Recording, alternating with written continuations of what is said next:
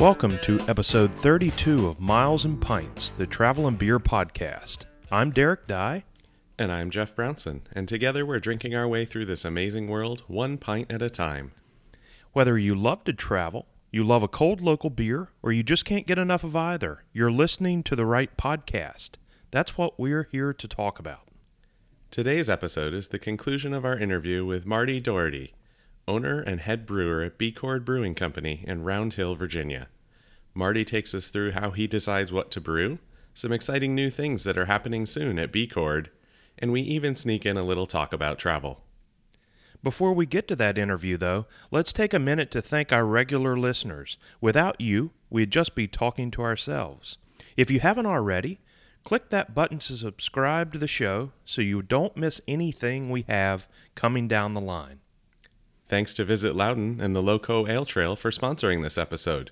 We can't wait to get back out there and explore some more. And now, after a quick word from our sponsor, let's get to the good part. Sit back, relax, crack open your favorite brew, and enjoy our chat with Marty.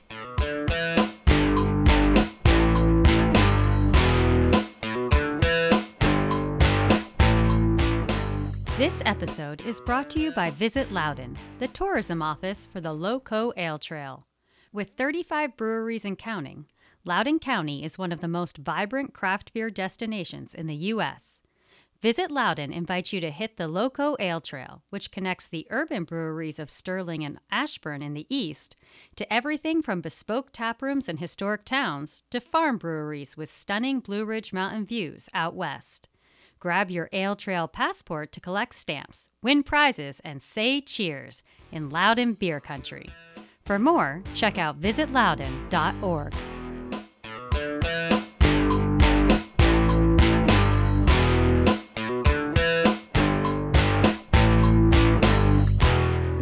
No, I'm not retired at all now. This is the opposite. I, I learned my lesson. this is a young man's job. Yeah, you I'm- keep saying retirement. I- I like, it but seems one like day you're I working want very hard. I blew my retirement. I want to get it back, and so I have to stay focused on making money. And so, you know, we honestly we focus making the beers that the market uh, demands. And I often found that you know really fascinating over the years to watch the breweries uh, roll out, and in many cases, you know, the the brewery, the beer selection is decided by the brewer. And I find that fascinating because there's always a disconnect, a lot of time, a disconnect between what the brewer wants to make and what the market wants to buy.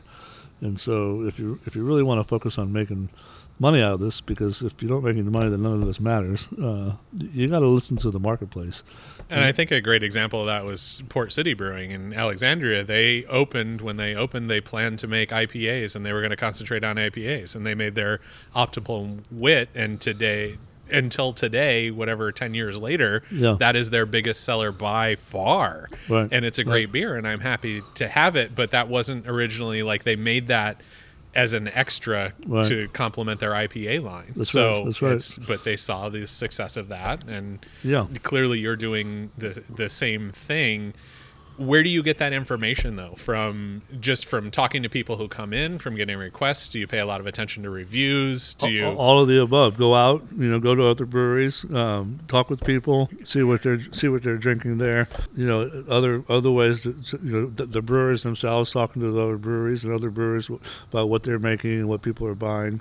You know, watching to see, like for example, which breweries survive and which ones flourish. You could you can often tell based on on that alone. I've I've I've talked to brewers who are at breweries who refuse to make popular beers, and then the brewery closes. so it's like it seems to me like maybe there was a connection there, and we've I've talked to some people one of the brewers we talked to up in syracuse he fought long and hard because he didn't want to make any sours and his brewer finally convinced him to and now is one of their big sellers And Exactly. he was like and he was right and i was right. wrong i'm sorry Right. So you can't let the brewer be in charge of the decision making about what beers to make. I think that's important. And then once you decide, you know, the kind of the direction you need to go, and, and then you get to let the brewer have the you know, free run of, of doing that. And do you think, on some levels, it's my belief, but I'm, I guess I'm looking for confirmation that I'm correct, which is very rarely true. But probably think- not going to happen Yeah, probably not going to happen. Although I was once told on a podcast I'm perfect. That's at least what I took away from it. that also That didn't was happen. after a lot of beers, I suppose. that was that 9 a.m. we started drinking Yeah, exactly, exactly. But do you think that this kind of focus on certain styles that's become really popular? We all know what they are these days. Hazy, hazy IPAs are super popular. Everyone seems to be brewing a seltzer, and a lot of people are brewing some type of non-alcoholic. Do you think that's somewhat due to breweries are now daily destinations? Families are going there to spend the afternoon. There's a little something for everyone, right? You you- Yeah. you have a drink for the person driving. Yeah, I think I think it's the breweries in general trying to expand you know the scope of the of the, of the audience and the people that'll come out. You know, in the beginning, obviously, very focused on beer and beer people, and people would drag the non-beer people to a brewery because you know they wanted to get to the breweries. But as there's more and more breweries and more and more things non-brewery to do, you, you need to the, the breweries are adding all these things, just like they're adding music and they're adding other forms of you know, entertainment to the, to the offering, so that they can expand the number of people that are interested in coming out. The next biggest thing is going to be food. In, you know, in Virginia right now, it's still really difficult to do food at a brewery, but I think as the as the the brewing scene matures further, in order to expand the scope of the number of people and the kind of people that'll come out to a brewery, that'll be the next thing. Uh, I think we're going to see a big push for real food at breweries. That's how we got our kids interested in going to breweries. Like that sounds like a terrible parent, but we, our kids would when we're traveling. I always like to go to small breweries, and my wife is happy going to breweries mostly because I like to go to breweries. But my kids got to the point a couple of years ago where they were like, if we're going to have lunch somewhere, we want it to be a brewery because we know there's going to be a couple, like, worst case, we can get a pretzel. Yeah. and they know there's going to be food they like but often there's other foods they like that are eh, whether it be comfort foods or just basic foods that go with beer that they enjoy and a place like this where you have a, a homemade root beer on tap my kids would be in heaven they would be like oh there's music i can get root beer You might not I want to mention get- the ice cream pods that you could add to that. that yeah have. and ice That's what cream we can get pizza oh, I got to go back and get another root beer. yeah when, it, when we walked out with these beers he tasted the root beer and he's like and now i want vanilla ice cream Yeah, we little did we know you had it back there So tell us, is there? We ask this everywhere. It's not directed solely at you. Is there a beer that B Chord loves brewing that the customers just don't like? no, not really. We just don't, we don't make that. We, You would know, just stop brewing We it. would stop brewing it. Yeah, we the only thing we've ever can honestly say that happened with was a, a non-alcoholic beverage. It was a ginger ale. And it turns out most people don't realize that ginger ale is pretty spicy, real ginger ale, and no one liked it. And my wife would have liked it kids didn't like it at all. And we ended up dumping out like a lot of ginger ale. So, flip side of that, is there something that you guys brew that the customers love and you have to keep making it because the customers love it, but you don't like it? You can't stand it. Not really. I'm uh, uh, just different styles of beer. I'm not a big uh, light beer drinker. You know, like we've made some golden ales.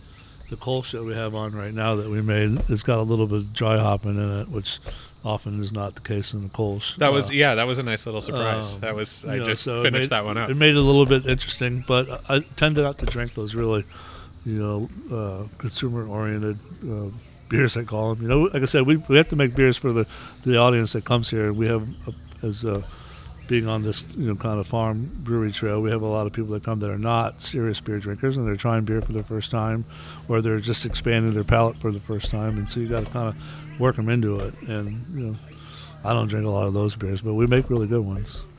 And we've kind of another thing we always ask is what's unique about your brewery and why should people come here but i feel like the whole episode has been about that you Yeah, guys yeah. you guys have really taken music to the next level and just the outdoor space and the fact that you can come here and spend an afternoon and listen to music and have Yeah. beers and have food and listen to the cicadas obviously Yeah. I, i'm a little obsessed with those because they're all over my house You know, and there's this crazy theory, by the way, that you know these tanks that are in there fermenting beer in there, the yeast is live and active and you know doing its thing, and you know working away. And when the music is going, the yeast becomes more active and it's happier. And It's like know, when you play music for plants. yeah, It's- yeah. I it's mean, uh, you know maybe it's crazy, maybe it's not. Maybe the maybe there's better beer as, a the result, beer.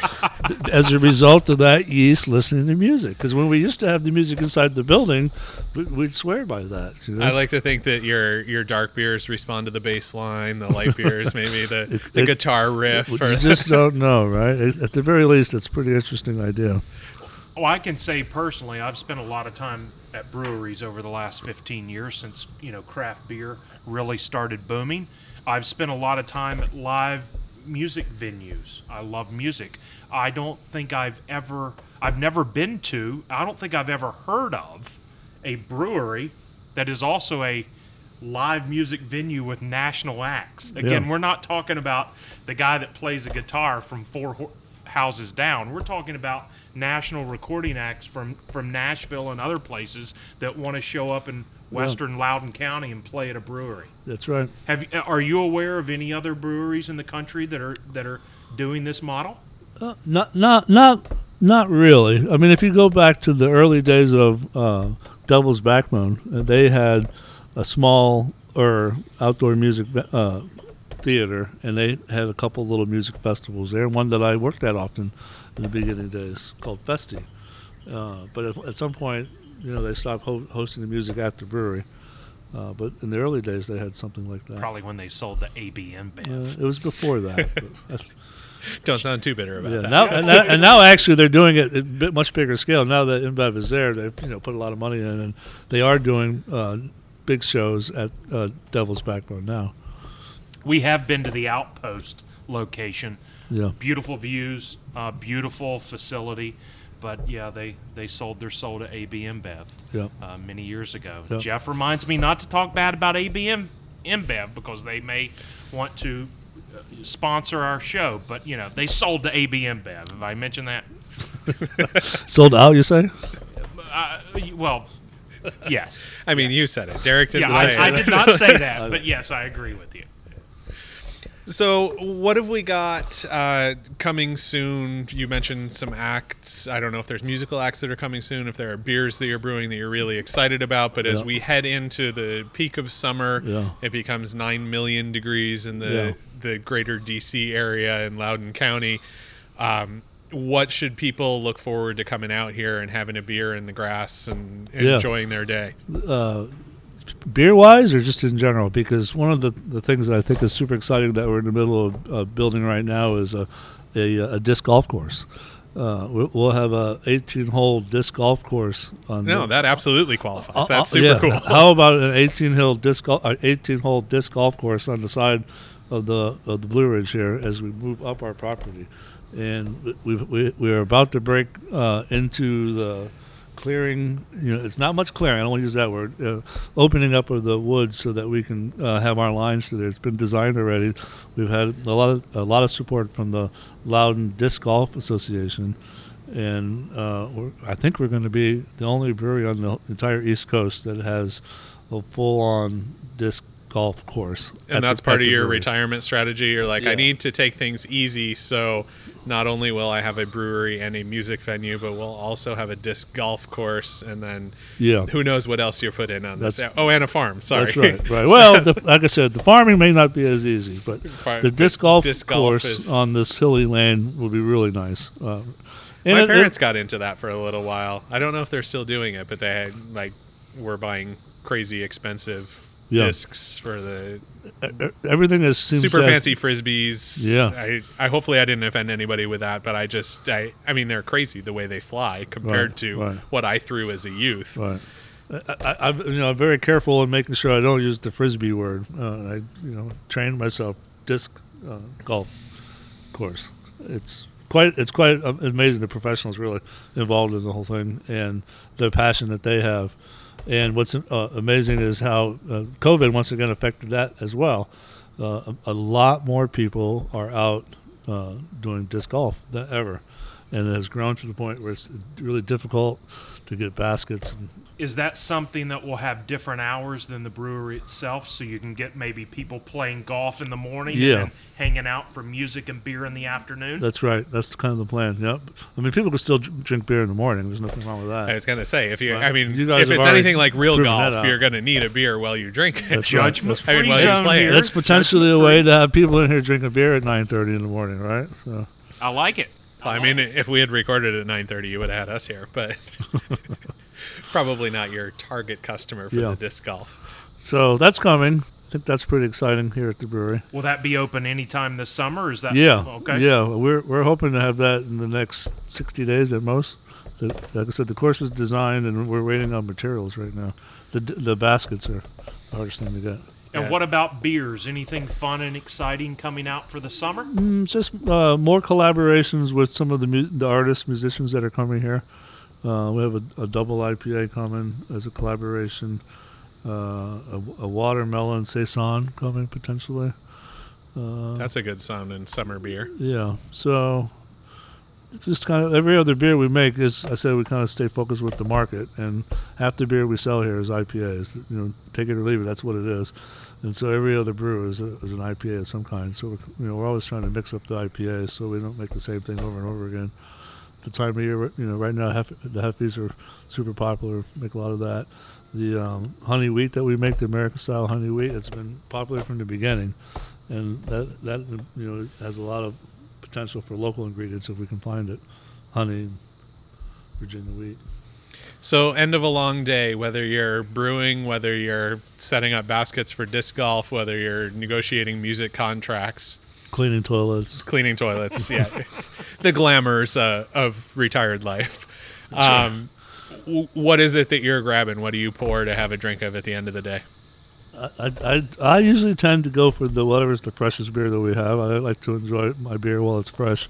Uh, my favorite styles are, you know, you know, probably, you know, not super popular with the rest of the brewers, but I like drinking my IPAs. I like IPAs a lot. Uh, You know. Smart man. yeah, yeah, Right, Jeff? Absolutely. Yes, Yeah. thank you. yeah. At the end of the day, if it's a long day, I'll, you know, go for the one with the most happiness in it, maybe. Yeah. the, nice. the Scotch ale, you know, right now. Yeah, that that 9.8%, I believe, right? Right A nice there full pour of that Yes. Yep. makes any day seem That better. helps you go to bed faster, That's I, I would think, yeah. yeah, right. yeah. Especially you have a couple of those, and Yeah. hopefully you can walk home. You don't have to drive home. So we touched on this to to transition a little bit. We touched on it a little bit about how B Chord has changed since the pandemic. Obviously, the outdoor music venue um, is is different, and that was sort of unplanned before 2020. Tell us a little bit about the beer and the brewery side of things. How has that changed? Both during the pandemic and now in 2021 as we move out of the pandemic. Yeah, I think the, probably the, one of the most uh, obvious things was that we became more independent as a you know as our own operators. I think we mentioned at some point that you know in the beginning days we had uh, Fabio Garcia helping us brew and brewing for us and teaching us how to brew and an amazing brewer who also is an amazing teacher and able to communicate and in the brewing business. You know a lot of times when you're you know working with brewers they, they just want you to lift bags and they don't really tell you what's going on. They don't want to train you.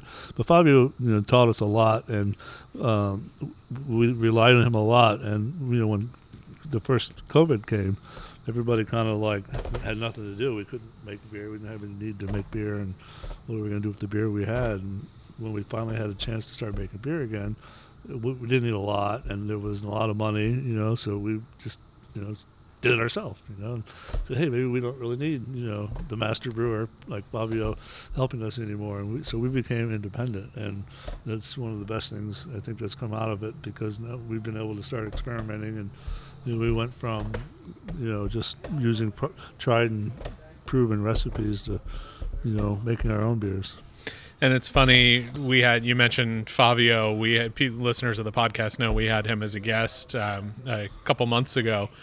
Go back and listen to those episodes if you haven't, because Fabio has had his hand in so many things in the brewing scene in Northern Virginia and Loudoun County specifically. So to know that he had worked here for a couple of years with you guys, I think you said that the root beer that you're serving today is still Fabio's Yeah. uh, brewing that's right. recipe. That's but right. he's he's a guy that's just always happy to help out and happy to collaborate and happy to bring brewing as a whole to the next level. And you guys were able to take advantage of that. And now you've got things going on your own. And I I'm sure you didn't stop talking to Fabio. I'm Oh, sure no. there's still Yeah, yeah. there's still regular communication. It's I I think when we're done with this this circuit of our Loudoun County episodes, we're gonna have to try and organize something and get together with all of you guys that we've talked Uh, yeah, to, and it's You know, it'd be a it would be a grand day It would, be, to a- it would be a lot of fun. Yeah. so much knowledge and and so much beer that we could consume as a group that it would it would just be super fun. But It's been tough as you know because of COVID. As a group, it's been hard for all anybody to get together, much less you know a large group like the Brewers. We haven't really been able to get together in a while, and I'm certainly looking forward to having that happen again. yeah, maybe we should. That could be a, a special podcast episode this fall where we get all of the brewers in. We'd have to buy some more microphones. That would be epic, though. That would, and uh, and we would need to plan for a lot of sleep the next morning. Yeah, absolutely. But it, I mean, it, it could be fun. It could be fun.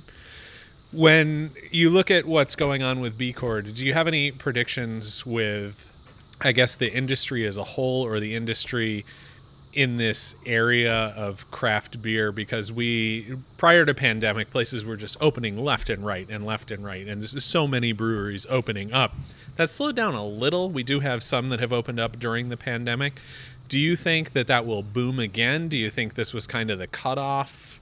What, what do you predict in the craft beer I, industry? I think it's going to continue to grow. I think it's going to continue to grow both in the, you know, the the um, the number of, of breweries, and it's going to grow in the amount of business that the existing breweries are, are doing.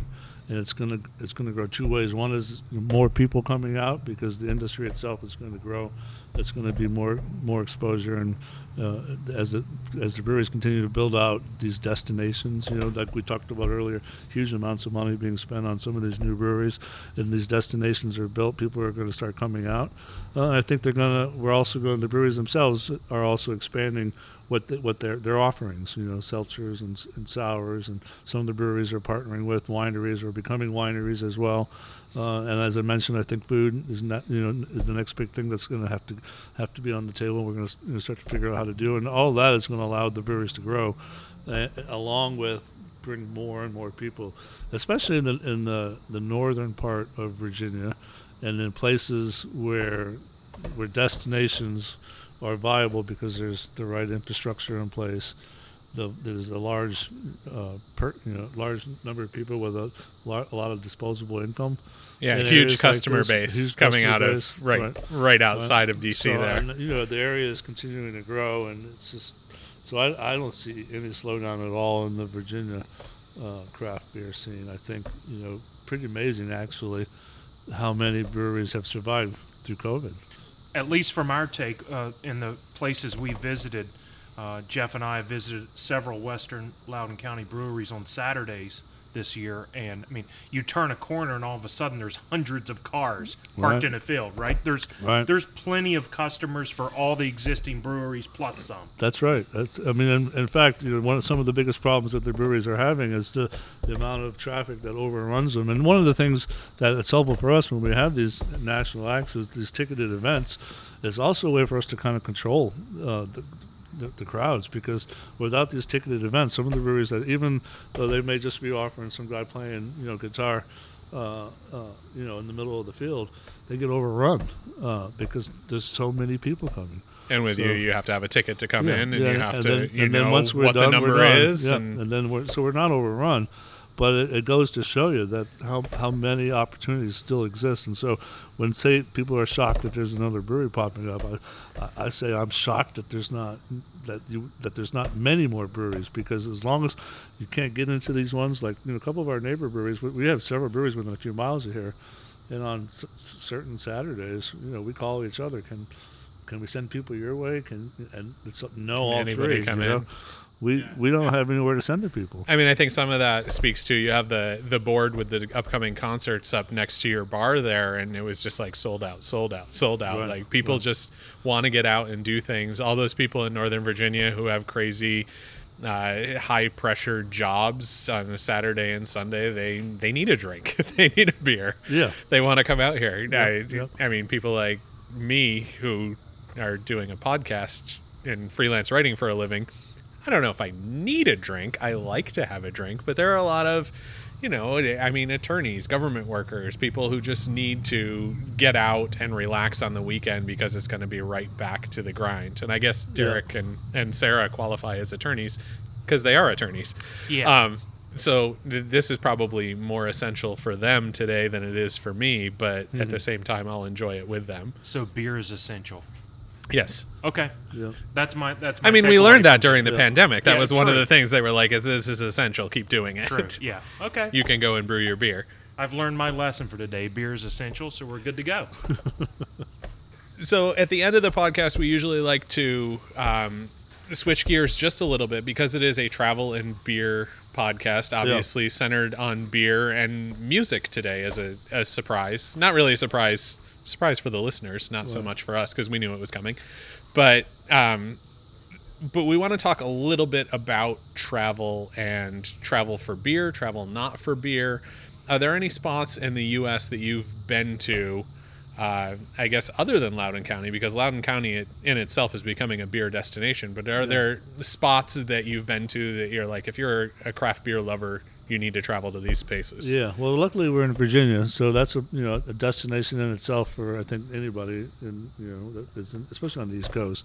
You can spend a lot of time uh, in Virginia, Richmond, uh, as an example. You know, t- tons of tons tons of time. Um, You got Richmond, you have Williamsburg, you have up here in in the wilds of yeah, yeah, Northern Virginia, Yeah. and then you have the city just outside DC. So much to do in this that's area. right. That's right. I think uh, when I had time to travel, that's one of the things about having a brewery is you suddenly have no time to travel to any breweries, and you're lucky to to get out of your your own brewery at all. Uh, but I think Denver has got a, uh, a pretty vibrant brewing scene, and I've uh, gone to Denver several times, obviously for beer business, and I have uh, I have a fond uh, liking to Denver. For beer business, uh, Great American Beer Festival, or Yeah, yeah. just to drink beer? B- both. And, well, that too.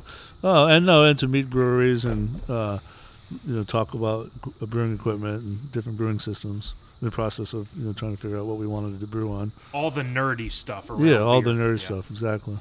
Which we love. Uh, again, not Yeah. trying to make any listeners mad. Jeff and I are also both very nerdy about beer, so Wow. that that was not any type of derogatory yeah, comment. yeah, yeah. I'm actually sad I haven't spent more time in Denver drinking beer and haven't been to the Great American Beer Festival. And so many brewers that we talk to or brewery owners that we talk to talk about that festival. And I just keep thinking, how, how have I not been to that? Yeah, I've been to well- Oktoberfest seven times now, I think, and I have not made it to there's Denver. always next year. You know.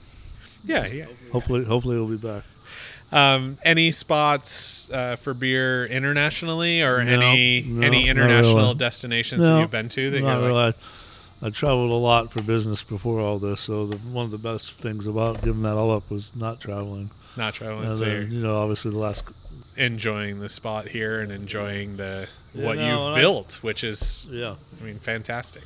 I know. Um, I definitely am not. Uh, I think when I'm on vacation, I'm you know obviously I'm searching out good beer while I'm on vacation. Mm-hmm. I want to go places that have good beer, but I'm not. I'm not focused on beer. I'm on. I'm out of here. It's a it's a labor of love here. You know, you put your whole life in, all day, every day, day after day after day.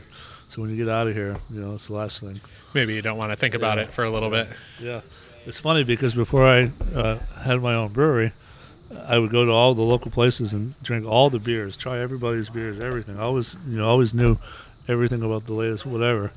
And then, uh, you know, over time you start getting a little burned on beer once in a while, you know, so you start drinking a little something else. And Yeah, when you're around it 24 7. right, you know, so I like to drink a margarita once in a while. And I was at the restaurant the other day, and they said th- there was two different workers there. One that had been there from a long time ago, and said, um, "Wow, I've never seen you drink a margarita before. You always just drink beer."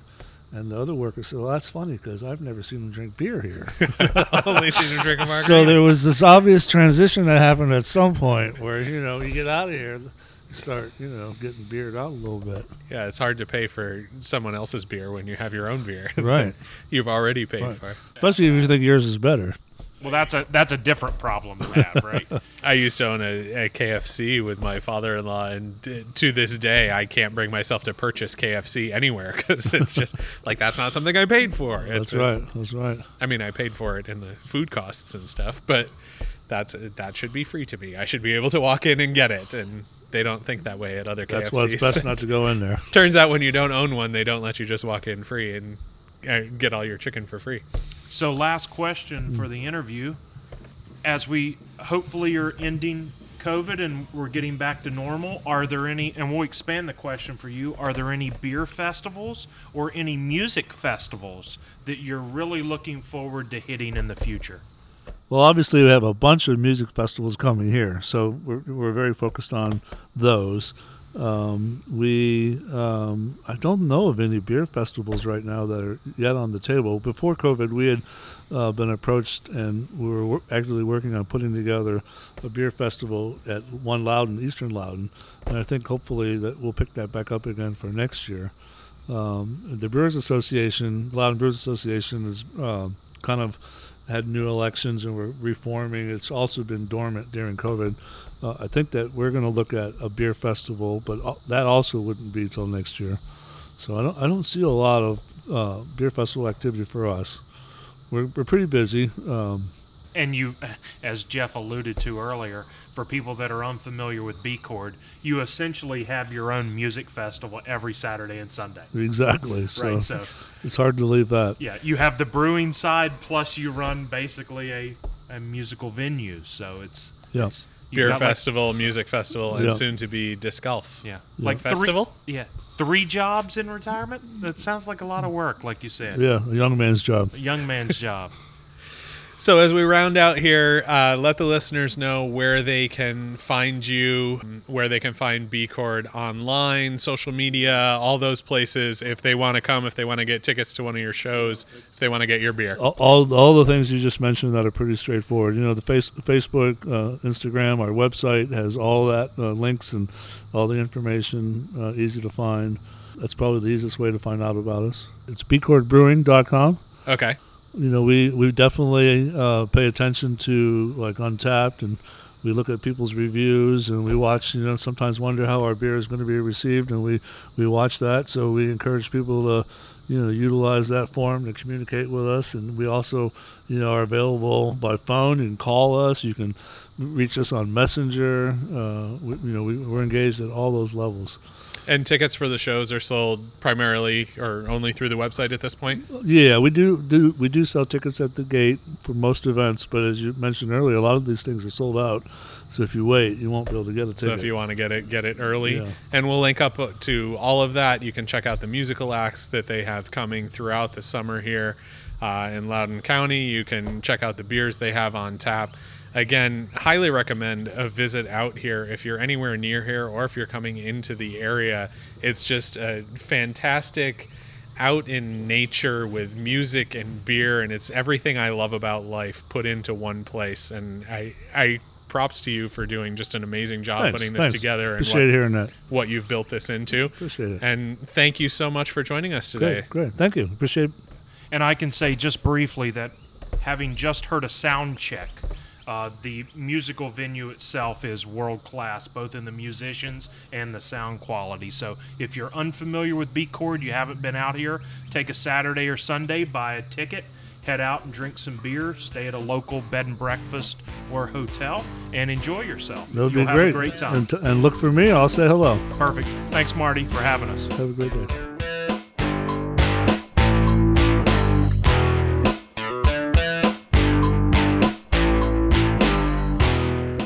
What a fun conversation with Marty. I honestly, after seeing that place, I have to believe that I'm going to spend many, many afternoon and evenings out there over the next few years listening to music and drinking the great beer there at B Chord. Absolutely, Jeff. And I mean, it, it- it's kind of crazy. I'm sure if uh, us that are DC locals uh, had no idea that national bluegrass and, and country acts are showing up at B Chord Brewery on a regular basis, I'm sure most of our listeners didn't know it either. So, really cool spot to go listen to some, to some great music on weekends and a great place to grab a cold local beer. But now it's time to get into miles and points with pints. And we're going to start out. Actually, we're not going to go all the way into the, the travel and credit cards quite yet because we want to do a special shout out to the Falling Rock Tap House in Denver, Colorado, which is an institution in beer, has had a great tap list, has been there many, many, many years, and announced this week that they are closing due to loss of income and they just couldn't make things keep going on due to what's been going on with COVID and and the closures and the restrictions. So so sad to see them going. I have never made it out there, but I have heard about it on many occasions. Have you ever been there, Derek? Uh, I've been there three times. Uh, was really looking forward to going again in uh, the first weekend in August when Sarah and I are out in Denver for the uh, Miles to Memories Diamond Group meetup. For anyone that's been there or anyone that's a fan of Russian River Brewing, their their initial claim to fame, what put Falling Rock on the map, was they were one of only two locations outside of the state of California that regularly received Pliny the Elder on tap. So, uh, in addition to that famous beer, uh, the owner was a great craft beer fan very knowledgeable, very well known in the craft beer scene. They were instrumental in getting the Great American Beer Festival to Denver and growing it to what it is today, probably the preeminent uh, craft beer festival in the world. Um, so, you know, just hate to see it. You hate to see it uh, closing, uh, not the way they wanted to due to COVID.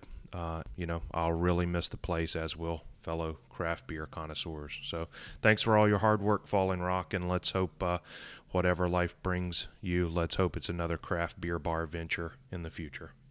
Yes, obviously. Best of luck to those folks, and hopefully, we'll see something else pop up that can rival what they had going in Denver.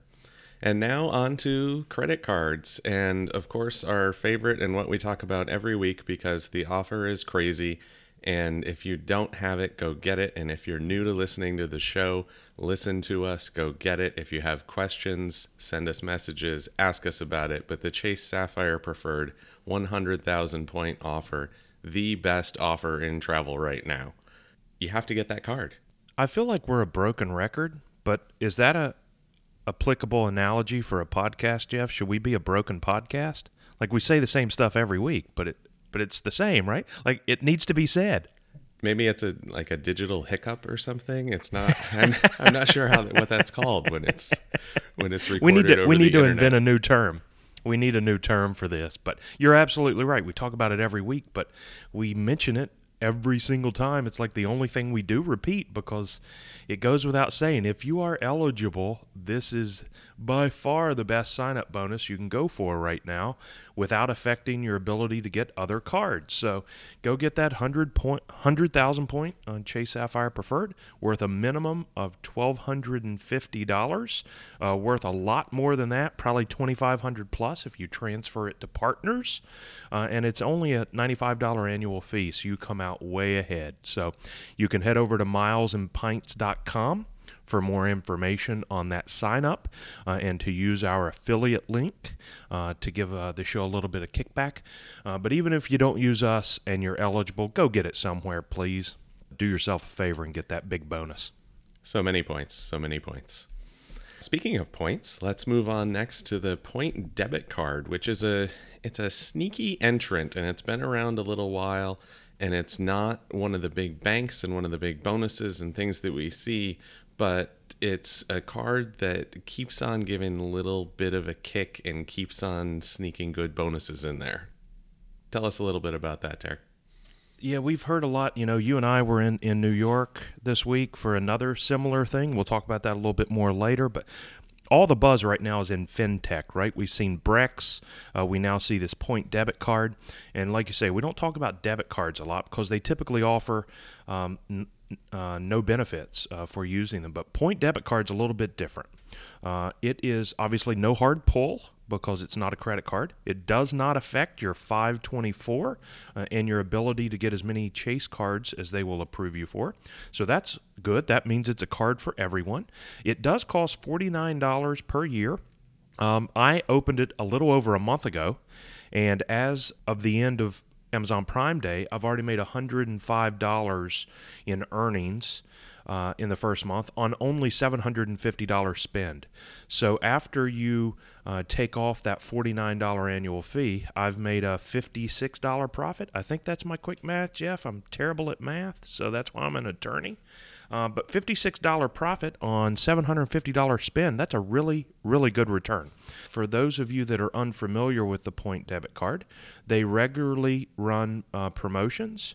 Uh, they're constant actually for three to 10x points on spend, typically capped at 5,000 points uh, at various retailers. Uh, Amazon's been on there for the last couple of months, Best Buy, Chewy, things like that. Uh, their points are worth one cent each, so when you see 5x, that means 5% back. Uh, up to $50. Um, they've been regularly running these higher promotions. Amazon Prime Day, they did 10x at Amazon, up to $50 back. I took advantage of that. The interesting piece, Jeff, is they're also running these concurrent bonuses called streak bonuses. Um, the one in June was spend money with your card for five straight days. They gave you 30 bucks. Uh, the minimum you had to spend over the five days was a total of 100 so i loaded my amazon account to get 3x during that promotion $20 at a time. So i got uh, $3 back for doing that and then a $30 bonus. So i loaded 100 bucks to my amazon account and got $33 back. Uh, that's a pretty dang good return in my book Yeah, that's not so bad at all. And every now and then we have one of these debit cards that comes around that even though there is an annual fee to have the debit card, it's worth it. And the last one I remember that people really loved was uh, the Delta debit card. And they ended up cutting the earnings on that and it kind of just fell away and nobody talks about it anymore. I think it actually still exists, but you don't earn anything worth keeping the card for. So nice to see this point debit card coming in and showing up and uh, I don't know. I think I might have to pick one of those up and start getting some cash back like you're doing. Yeah, it's really weird. The referral currently is it says it's hundred dollars, ten thousand points after a thousand dollar spend, uh, which is still a pretty good return, ten percent. But randomly, people are earning twenty five thousand points, which would be two hundred and fifty dollars. So we'll throw a link up on our credit cards page um, sometime this week. Uh, anyone wants to take advantage of that, and uh, it, uh, like I said, anywhere from a hundred to two hundred and fifty dollars on the referral. But then I, I think honestly the the best benefit of the card is these ongoing promotions because you take five or ten minutes of your week and strategize what you're going to do, and it's easy to get a twenty five to fifty dollar return every week on minimum spend. So not bad at all. Now, Jeff, as we record this podcast, we are getting very close to the end of quarter two. And for us credit card enthusiasts, end of a quarter means, as we all know, a bunch of these 5X or 5% cards that have rotating quarterly bonus categories are expiring. Those include the Freedom, the Freedom Flex, and the Discover It. Tell us a little bit about those and the reminders everyone needs to think about.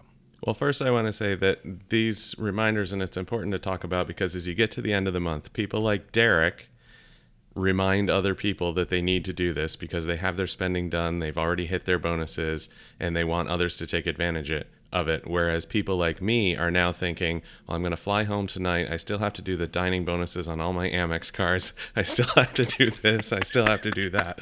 So, Again, it's the prepared versus the, oh no, this is the last five days of the month. I have to get this done. But um, it, it's 5x or 5% cash back on like you said the freedom the freedom flex the discover it cart up to 1500 per spend. These are quarterly bonuses so they're a little bit different than the monthly bonus that i was mentioning but still something that you want to hit and you want to cash out uh, definitely make sure you've registered for those. You should register the, for those at the beginning of every quarter if you have any of those cards, just in case you do some of that spend. But be a Derek, don't be a Jeff. Get your spend done early so you're not scrambling at the end of the month like I'm going to be doing when I get back home these next couple days. The funny part about this reminder to all of our listeners is Jeff, I I probably was in five to ten establishments this week that would have counted for your Amex restaurant credits. Why didn't you tell me you hadn't burned? Oh, because I didn't bring the cards with be me. It was a remind- conscious deci- decision. I was like, I don't want to take a bunch of cards and have to be shuffling through them in New York. So I didn't bring any of the cards with me, so I wouldn't have to worry about it while I was here. Fair enough. Fair enough. I got you. So you get to go get some good food. Maybe you can hit a couple of, you know, craft beer bars and breweries. Yeah, so I consciously made it- Code as restaurants. I consciously made it until the end of the month that I can use these things. I, I made them push off on purpose because I was traveling, where I always spend at restaurants and places that would count. So, you know, Well, it sounds like Jeff is going to have a very fun weekend this weekend, and luckily there's one weekend left in the yeah, month. Yeah, we'll see so- what we can do. I'll get it done. Last thing we want to talk about with credit cards was the reason we've mentioned a couple of times that we were in New York and the reason we were here. We were invited for the launch party of a brand new rewards program and a brand new MasterCard, and that is called Bilt Rewards and the Bilt MasterCard. And it is a it's it's a program that is game changing, and I've never heard anything like it because there has never been anything like it. But their main claim to fame is you can earn points paying your rent. And no one has done that before. I know no one has done that because they had to go through regulatory approval for many of these things and get permissions to do this but they've taken it a step farther than that is they're not just earning points and you're going to have this rewards program where the points are useless but they have made those points transferable to a ton of different places to Hyatt to several airlines it's it's coming in as a contender really for a point earning card but it's also letting you earn points on your rent. So I've been telling anyone I know who rents, like sign up for this program and then go the step further and get the card. And Derek, I'll let you talk a little bit about the card and how that can enhance and help you to earn more points through this program. Yeah, so uh, uh, as part of the rewards program, uh, if if you don't have the card, you can pay your rent uh, to your landlord for free uh, via your bank account and earn 250 points per month. That could be transferred, as Jeff said, to uh, partners such as Turkish, Hyatt, or American Airlines. Three awesome um, partners, and there's many others that are um, as good. But if you go for the um, MasterCard, the Bilt Rewards MasterCard, no annual fee card, there's a few ways to really maximize it, but not too much. So I view it sort of like Freedom or a Freedom Flex or Discover It. Essentially, the and- and Jeff, you can correct me if you disagree, but we've talked about this a lot this week, and I think we're on the same page. I think the maximum benefit derived from this card is paying two thousand dollars a month in rent, which would cap out your monthly rent earn. Uh, available earn of a max of 4,000 points on rent. So max that out. And then to get that 2x points, you need to spend $3,500 a month uh, in non rent charges. So spending 3500 non rent charges and $2,000 rent charges would earn you a monthly total of 7,500 points. That could be transferred to Hyatt. If you do that spend, as I outlined, 20, uh, 3,500 non-rent and 2,000 rent, you're effectively making this card a 2.15x Hyatt card. Uh, for those that aren't super familiar, when I say uh, an X card, that would be you're essentially earning 2.15 Hyatt points per dollar spent. Now, Jeff, we all know us word travel enthusiasts, we love Hyatt uh, due to the insane value, typically two cents per point or more. But the best you can do on a UR earning card is 1.5x on everything for non bonus spend. So bumping that up to 2.15, that's a big difference over one and a half. and you earn 7500 points per night so uh, and not per night sorry you earn 7500 points per month so if you were to earn these points two months in a row transfer them to hyatt you've effectively got yourself a category four certificate i mean it's you don't get a certificate you get the points so you can use them more flexibly but that's up to a category four night at a hotel which is is hugely valuable We see those like three, four, five hundred dollars a night, right? yeah, All the time. And that's, I mean, that's what we get excited about as crazy points people. But on the other side of things, if you are a renter and you don't staying at a Hyatt is not your goal, but you do pay rent, you can use these points for other things. They have an art program where you can, they're going to have special art that is only available to Bilt Rewards members to decorate your uh, apartment or your house wherever you're renting. Probably not the best redemption value. Um, I I think of that as maybe like the toaster of the points world, but if you want to do that, you can do that. But the other thing that's really groundbreaking here is if you want to save up your points as you're renting, you will eventually be able to use those when you buy a home as part of the down payment, which is no one has ever done that. You've never been able to use points for a down payment for a home. So they're helping people as they're renting move on a path towards home ownership, which I think is amazing.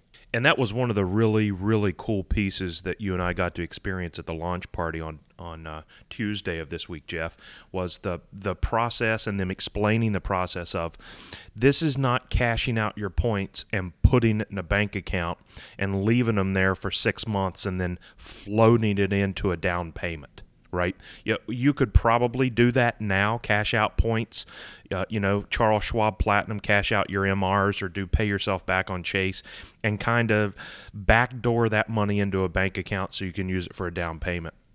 This program from Bilt Rewards and the and the Mastercard, this went through all the federal regulatory stuff and the feds have signed off on this plan. Your points can be used for a down payment with no anti money laundering concerns, any of those uh, extra scrutiny. This is approved by the federal um, uh, regulatory system. I'm, I'm assuming, assuming probably the Fannie Mae, Freddie Mac type things, but this has got the seal of approval and is 100% above board. Yeah, such a cool program. And I, I want to take a quick moment because this has been big news um, Richard Kerr, who has been in the points world for a long time at the Points Guy at Award Travel 101, most people in this space know him know him well. He is actually the director of travel rewards for this company Bilt. So he invited many of us up here. He got the information out throughout the points community. And we've seen some pushback from people because when we put out a new card or new information, everyone assumes that we should be able to earn unlimited points and be able to do uh, crazy spending on gift cards and get extra points and just maximize this to the hilt. And we've had people in some groups, uh, I know in Miles to Memories, they had some people that complained that they were mentioning this card because they couldn't use it to earn hundreds of thousands of points a year. And like this card is not for those people. this card is not designed to take advantage of it to make a lot of points. It has like i mentioned richard working on the team he knows how we look at things in our points crazy minds. So they have you mentioned it's a limit of 4000 points earned on rent each month. So that's $2000 rent payment if you're maximizing that 2x so if you pay more rent than that you're not going to earn the double points. You're not going to earn more points on rent which is sad if you're paying higher rent but it makes it so that people can't take advantage of the program. They've looked at the long term of it and they've looked at how to make it profitable long term for them and they've set up rules and restrictions for that. So is it for the person who wants to spend all their time in gas stations and grocery stores and buying Visa gift cards and making points and trying to travel first class 70 times a year? No, this card is not going to help you for that. But if you or friends of yours are renters and pay rent, you can earn points with absolutely no fees on your rent. So I don't see why you wouldn't do it. And here's the rebuttal to that argument, Jeff, and I think this has been lost in the discussion. I agree with you. A counterpoint is I think this card is a great supplemental card for even those folks that love standing in line all day, every day at gas stations, grocery stores, and Walmart. And here's why reason I guess reasonable minds can agree to disagree, but even for those heavy MSers that you know are earning hundreds and hundreds and hundreds of thousands of points a month, I think they also need a freedom Freedom Flex, Freedom Unlimited in their arsenal as well. And those freedoms are capped at 30,000 points a year. Uh, Freedom Flex capped at 30,000 points a year. I still have all those. I still recommend those, and I still max them out every quarter. Well, this card is similar to that no annual fee card, except instead of 7,500 points a quarter, it's 7,500 points a month, right? So you can basically do what you do with a Freedom, Freedom Flex, and do it with this card. Yeah, the rewards are a little less, but the overall return, again, I'm terrible at math. I think that would be 85,000 points a year versus 30,000 points a year on the Freedom Flex or Freedom. So, in my mind, my rebuttal argument would be even for those folks, yeah, it's not your main MS card. You're not going to start funneling hundreds of thousands of dollars through this card, but it's probably worth putting 3500 bucks a month on it plus a rent payment to get it 85,000 points a year. Yeah, and I I guess I put that a little wrong because your rebuttal really called out what I said incorrectly there. It's not a card that is not for those people. It's not for those purposes. Those people, like you Correct. said, Yeah, still I like that, that. card. Yep. Not for those purposes. You're not going to find. I don't know. Maybe someone will find a way to break it, but we've been challenged to, and we haven't come up with a way yet. So it's a great program for renters. I know I have lots of friends and family who rent. I know most people do. I don't happen to rent, so I'm a little sad I can't earn the points on this. But um, I don't know. We'll keep an eye on the space. Maybe they'll do something with mortgages in the next uh, year or two, and we'll see what's coming down the line. Hopefully. And with that, that's pretty much all the credit card news uh, from this week. If we missed anything, uh, feel free to uh, reach out to us online or offline. Uh, we had a busy week up in New York, uh, so we may have we may have missed something. So please let us know. Uh, with that, we're going to move over to airlines, and I'm sure most everyone's already heard, but it's worth mentioning again. American Airlines specifically is in a uh, pilot crunch, Jeff. They are running short of pilots due to a lot of furloughs and things, and and uh, being unable to call back enough pilots quickly enough uh, to solve the problem. They have been canceling hundreds of flights over the last two weeks. It looks like that problem is going to continue through the summer uh, and maybe into early fall. So if you have American Airlines flights booked uh, for for summer travel, early fall travel, be aware this is a concern. Uh, you may see a lot of flight changes or flight cancellations leading up to your trip, but also, you know, in in the back of your mind, know that the 24 hours prior, you could uh, see a, a flight cancellation and you may have to uh, do alternative planning. So, always a good reminder. Uh, we'll point it out again. This is when you really take care of your future self by paying taxes on an award flight or the entire cash fare on a card with really good travel insurance for exactly these reasons. So put those taxes on a CSP or a CSR or one of the uh, Amex membership rewards cards so you get that insurance in case your flight is canceled. And this is something that I've been sweating since I started reading about it last week because I waited too long to book a train ticket home and those prices got really expensive. So I'm actually flying on American Air from LaGuardia back to DCA today. And I read these things and I was like, oh, they're going to cancel my flight. I know they're going to cancel my flight. And it's still around. It hasn't been canceled. I take off in a couple of hours. When as soon as we're done recording, I'm going to head to the airport. So I'm hoping for the best and I'm hoping I'm going to get home. But uh, very sad to see all these people who are getting stranded and having to make other plans. Whenever you travel, whenever you see something like this happening, like you said, make sure you have the protections on the credit card, but have a couple options in mind so that you're ready to make those bookings or make those changes if something happens.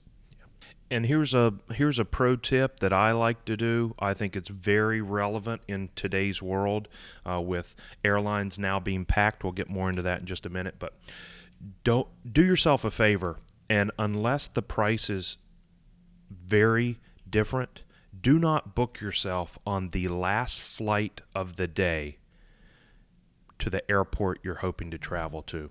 You know, if your choices are a 6 p.m. flight with an 8 p.m. flight afterwards, or that 8 p.m. flight being the last one of the day, book yourself the 6 o'clock because if that flight is canceled, you still have the backup. If the 8 p.m. is canceled at 7:30, you're stuck at home or at your destination or some waypoint, not reaching your your destination that evening. You're going to spend the night in an airport hotel and have to fight with the airline for compensation. So, um, at least while things are, I always try and do it, but especially while travel is a little bit non-normal. I guess it's permanent IROPS right now, Jeff. Don't book that last flight of the day. Maybe it's going to start becoming irregular for things to go correctly. You know, the term will just switch around and go the other way. that would be terrible. I hope I didn't just make that happen by saying it. So I take it back, world. I take it back. We don't want that to happen. But that's that's all we have for airlines. We kind of racked our brains. We looked real quick for the hotels and airlines. Not a ton going on this week. We may have missed some things, but as we mentioned, we were both in New York from Monday through. Uh, Derek went home yesterday. I'm going home today. Podcast comes out tomorrow. So to give you an idea of our time here, we were together for three days in New York and needed to record this segment, and we're now recording after you're home and we're doing it virtually, and I'm still in New York. So we didn't have a lot of time to to think about things that were happening in the hotel and airline world. So if we missed some things, our apologies for that. We'll be a little bit more on the ball next week. But we do want to take a minute to talk about travel and specifically travel to New York City because as people are starting to get out and starting to travel, everyone's wondering what things are like. And we have firsthand experience. I'm still mid travel. I guess towards the end, technically, since I'm flying home right after this, but I'm still on the road. And Derek, you were here for a couple of days, and we saw some things that were we expected, and we saw some things that were odd. And let's, I guess, talk about first. We we both took Amtrak up on separate trains. Myself from DC, and you went from BWI, and and I mean, this isn't odd. This isn't because of the pandemic. This is just Amtrak being Amtrak. But I was on the Acela train myself and uh, Spencer from Straight to the Points and his wife. And we were on the Acela train, and you watched us pass as you were waiting to get on your Northeast Regional. And somehow you made it to New York before we did. So I don't know. Yeah. We went slowly. There must have been somewhere that you passed us. I don't know. But Derek was like, oh, we're in Newark. I was like, we're not in Newark yet. That's not cool. Yeah, the, here here was the thing for me, Jeff, about Amtrak. So we booked. Uh, I think we both booked same day. About two weeks out, we booked our trains. When I booked my train up to New York, I believe the Amtrak counter said the trains were about twenty percent full. I thought, oh, okay, that that makes sense. You know, people aren't aren't really uh, taking the train. People aren't traveling to New York yet. Wrong. By the time I boarded my train, they said every seat is full uh, completely full train, uh, every car. That blew my mind, Jeff. I mean, uh, that was the start of the trip, and I think, not to give away our entire talking point here, but that was, um, I guess, the first indication that travel to New York would be basically like it was pre-COVID. Uh, Amtrak was 100% full. Uh, we got to New York, stayed at the same hotel, the Hotel 50 Bowery, uh, Hyatt, Joie de Vivre, uh, in Chinatown. And I, I don't know about you, Jeff, but it looked basically at capacity to me. There were definitely a lot of people here coming in and out. And I'll say our Acela train was not at full capacity, but it did get a little more crowded when they lost power in one of the cars, which is what slowed us down. And all those people had no air conditioning, so they came forward into the other cars to join us. So it did get a little more, ended up being a little more crowded, not 100% full. But yeah, the Hyatt has been it it's been like normal travel just seeing people in the lobby and the elevators going in and out. I don't know exactly what their capacity is, but it seems to be a fully functioning hotel right now. Uh, no problems with that. Hyatt at this point is not requiring masks anywhere on their property if you are fully vaccinated. So it, we haven't had to wear masks moving in and out. You and I are both vaccinated, as are most of the people we're traveling traveling with. Most people who travel, we've found, have gotten the vaccinations as soon as possible to try to get places opened up to them to be able to travel. But it's been very comfortable here at the Hyatt. We've done we had an event on the, in their rooftop restaurant and bar on Monday night, and we've hung out in their second floor lounge. I'm actually a big fan of this hotel. The location is great. I've had so many soup dumplings, I, like every meal that I could, because we're a block and a half from some of the best, uh, certainly the best Chinese food in New York, if not in the U.S. But some absolutely great of the the Xiaolong Bao, which is my absolute favorite, possibly favorite food in the world, and I've eaten that for three meals here now in New York. So I, I should also mention we're a couple blocks from Little Italy, so we could go grab Italian food too. Uh, but overall, huge fan of this hotel. They've been great to us.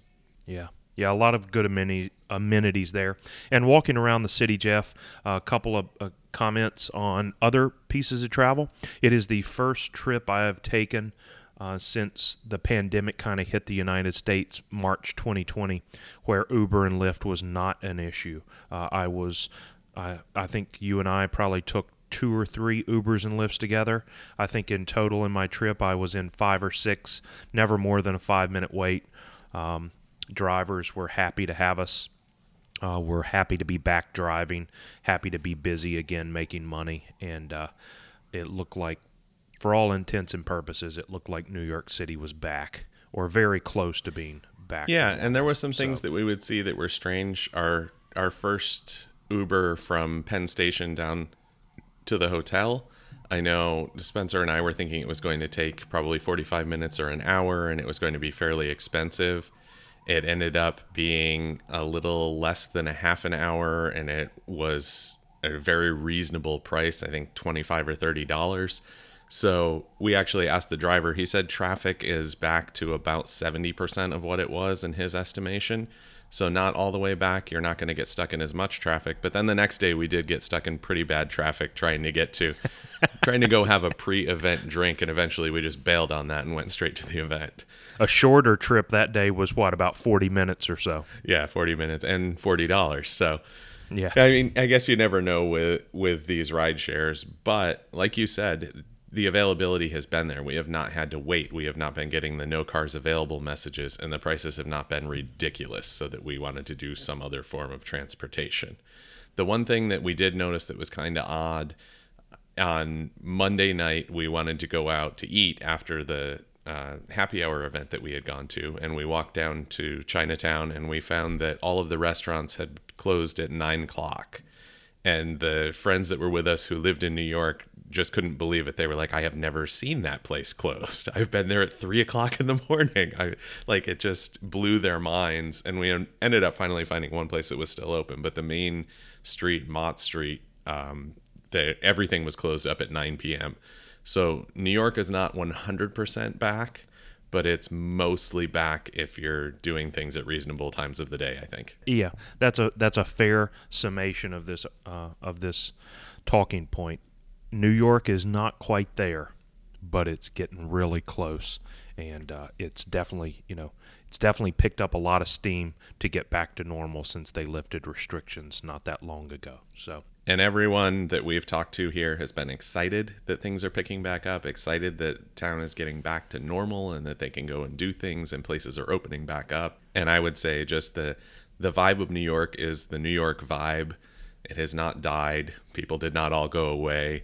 I would highly recommend a trip here because it's it's been a great experience for us over the past few days. And with that, that's about all we have for this week for the miles and points with pints. We had plenty of pints while we were up here in New York. Plenty, plenty, plenty of pints. I visited a few breweries. If you've been following us on social media, you would have seen some of the Instagram stories for some of the places that I visited. I'm going to give a quick shout out to Fifth Hammer Brewing because they were my favorite of the trip, and it was a just gorgeous space over in Long Island City. Great beers. And that's all we've got for you this week. We'll be back next week with some more updates and hopefully we'll get some more hotel and airline things going on and some more information in there for you. But until then, keep traveling, keep drinking beers, and enjoy your time.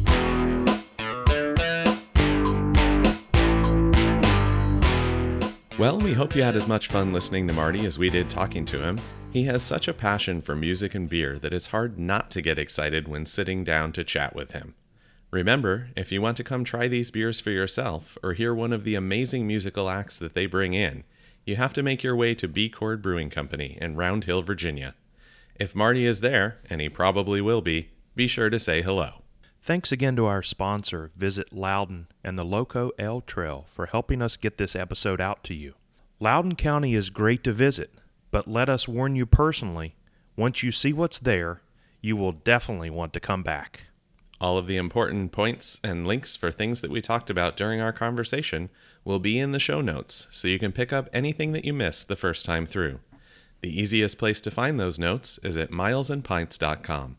Thanks so much for listening to Miles and Pints, the travel and beer podcast. If you like what you heard, be sure to subscribe so you can hear all of our new episodes as soon as they're released. Tell your friends and family about us so they can enjoy the show too. And please take a few minutes to leave us a review on your favorite listening platform. In between episodes, you can catch more travel and beer content by following at Miles and Pints on Twitter, Instagram, or TikTok. You can also stop by our Facebook page at facebook.com slash miles and pints. And that's all we have for this episode. Until next time, we hope you'll find yourselves a little bit of travel, a little bit of beer, and a whole lot of fun.